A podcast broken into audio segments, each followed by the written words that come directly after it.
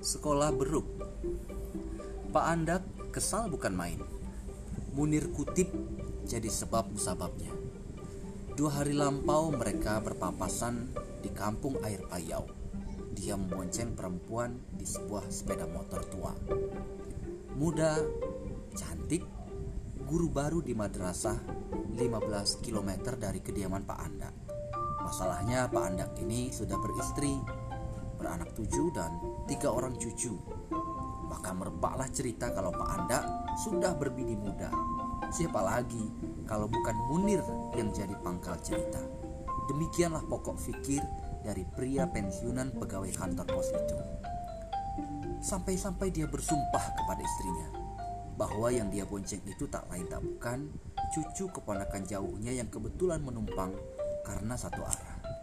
Katanya, Mana mungkin lah, aku dah tua gini masih hendak mencari gadis muda Halimah.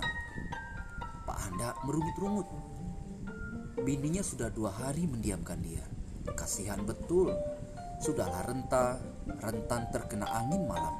Tega betul disuruh tidur di sofa so, di sofa rotan riot pula.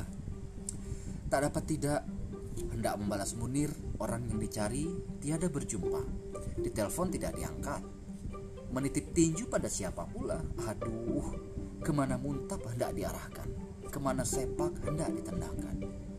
Maka ketika jamhur lewat, menjual anak beruk, tanpa pikir panjang, lalu dia beli untuk dia pelihara. Untuk manjat kelapa, Wak? Tanya jamhur menyelidiki. Oh, tidak. Aku tak punya pokok kelapa, jawab Pak Anda sambil tertawa-tawa. Lalu untuk apa? Ya, aku pelihara sajalah Aku pakaikan baju sekolah. Nanti beruk ini aku kasih nama. Nama? Siapa pula nanti kasih nama? Kata Jamur lagi.